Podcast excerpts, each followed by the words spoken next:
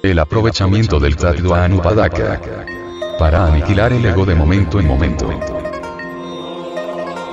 Con el Sahaja Maituna, magia sexual, tal como se practica en las escuelas de tantrismo blanco, se multiplica infinitamente la potencia de la voluntad mediante el desencadenamiento y actualización omnipotente de las sutiles corrientes nerviosas.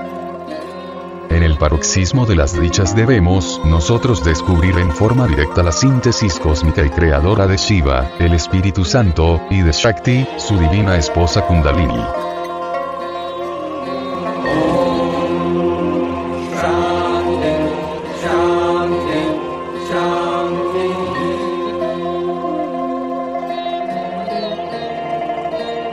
Que el animal intelectual, común y corriente, es vencido fatalmente por la abominable concupiscencia y raptado por los afectos pasionales, en una palabra, que sufren el disfrute, para la vil consumación del placer, el gnóstico esoterista en pleno éxtasis durante el coito, penetra victorioso en la región de las mónadas en el espléndido mundo del Tattva Anupadaka. El grado anterior a ese mundo de Anupadaka es el principio extraordinario de la potencia que se halla en el dominio del espacio, tiempo y causalidad, y es denominada Akasa Tattva. La morada de Adman Budimanas. Escrito está con palabras de oro en el libro de todos los esplendores, que el paroxismo sexual es prototádurico. Se inicia el juego de vibraciones extraordinarias durante el Maituna con el Tatua de oro, Pridvi, el éter magnífico de la perfumada tierra, guardando concordancia exacta con nuestro cuerpo físico. Continúa el arpa deliciosa de las vibraciones, haciendo estremecer el agua de la vida universal, arpas, el ensemilis. El aliento, Vayu, se altera ostensiblemente y en la atmósfera sutil del mundo resuena la lira de Orfeo. Se enciende la flama sagrada, Tejas, en el candelero misterioso de la espina dorsal. Ahora, el caballero, Manas Superior, y su dama, Budi, se abrazan ardientemente en la región de la casa puro estremeciéndose con el paroxismo sexual. Empero, es palmario y manifiesto, que Akasa es solo un puente de maravillas y prodigios entre los Tatuas Pridvi, tierra, y Ampadaka, el mundo de los esplendores. El paroxismo sexual atraviesa el puente de la dicha y penetra en el mundo de Asilut, la región de Anpadaka, la morada de Shiva y Shakti.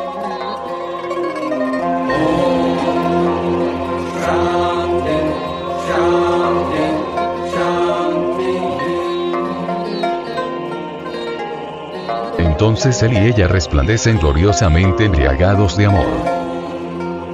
La Shakti debe ser vivida regiamente durante el coito como Shakti, por la mujer evadiosa.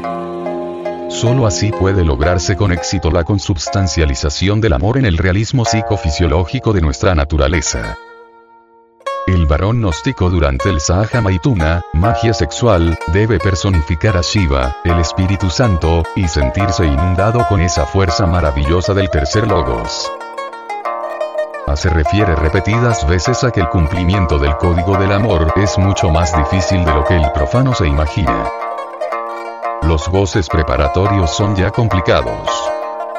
Ha pues de ser empleado el arte exactamente según los preceptos, para avivar la fogosidad de la mujer de la misma manera que se aviva una hoguera, y que su yoni se torne más blando, elástico e idóneo al acto amoroso. El Anangaranga concede gran importancia a que ambos componentes de la pareja no dejen introducirse en su vida común ningún entibiamiento, hastío o saciedad en sus relaciones, efectuando la consumación del amor con recogimiento y entrega total. Es conveniente invocar a Kamadeva durante el Sahaja Maituna, en la forja de los cíclopes. Kamadeva es el dios hindú del amor. Literalmente su nombre quiere decir Dios del deseo, y pasa por hijo del cielo y de la ilusión. Rati, la ternura, es su esposa, y Basanta, la estación del florecimiento, su acompañante, quien lleva constantemente su carcaje con flores en las puntas de las flechas. Kamadeva tenía una figura visible, pero como molestó al Señor de la creación, Ara, en sus prácticas, este lo redujo a cenizas con una mirada. Los dioses lo resucitaron, goteando néctar en ellas, y desde entonces se llama el incorpóreo. Se le representa cabalgando sobre un papagayo, siendo su arco de caría de azúcar y estando formada la cuerda del nido de abejas. La pareja terrenal Adam Neva mediante el Sahaja Maituna, magia sexual, halla su correspondencia a la par más humana y más pura en la elevada pareja divina Shiva Shakti.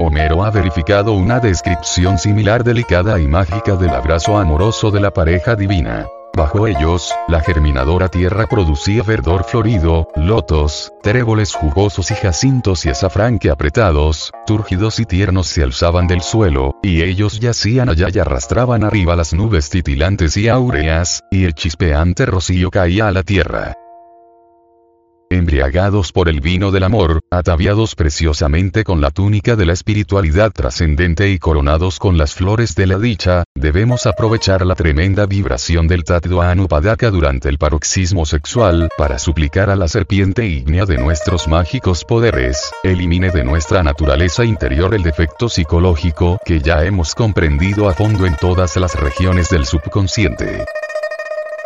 Así es como vamos muriendo de instante en instante, de momento en momento. Solo con la muerte adviene lo nuevo. Evidentemente, solo en el recuerdo de sí, en el tercer estado de conciencia, autoconciencia, podemos vivir en toda su extensión y profundidad el paroxismo sexual. Para el dormido, para quien tiene la conciencia en estado comatoso, todas las delicias del amor le serán negadas. Qué infortunio demoledor es vivir en el primero y segundo estado de conciencia. Práctica. Sentaos en un cómodo sillón. Cerrad vuestros ojos. Apartad de vuestra mente todo pensamiento terreno y enfocad vuestro pensamiento en su Padre que está en secreto. El Señor Jehová particular. Orando así. Padre mío, tú que eres mi real ser, te suplico con todo mi corazón y con toda mi alma, me guíes en esta sacra práctica. ¿Ya ha descubierto en su práctica íntima sexual el conubio de Shiva Shakti?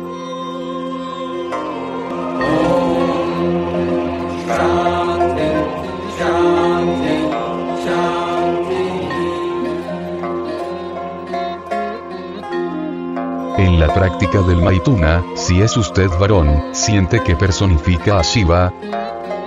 Y si es mujer, siente que personifica a Shakti.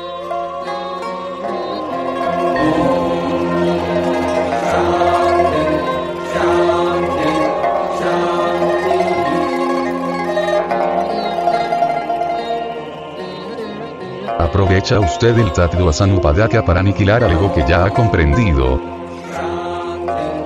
su propósito. Llevar a cabo la práctica del Sahaja Maituna de manera consciente, permanente, fervorosa.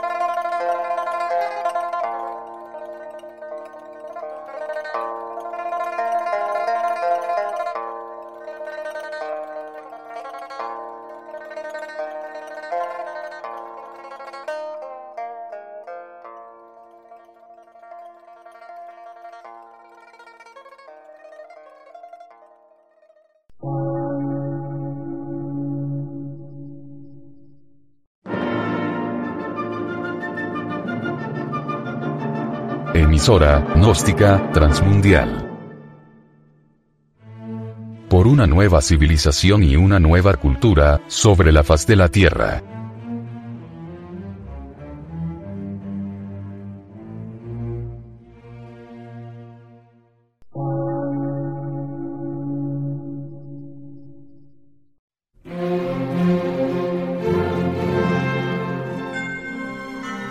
medio de radiodifusión científico, artístico, místico y filosófico de la Asociación Colombiana de Centros de Estudios Gnósticos, Antropológicos, Psicológicos y Culturales. AC.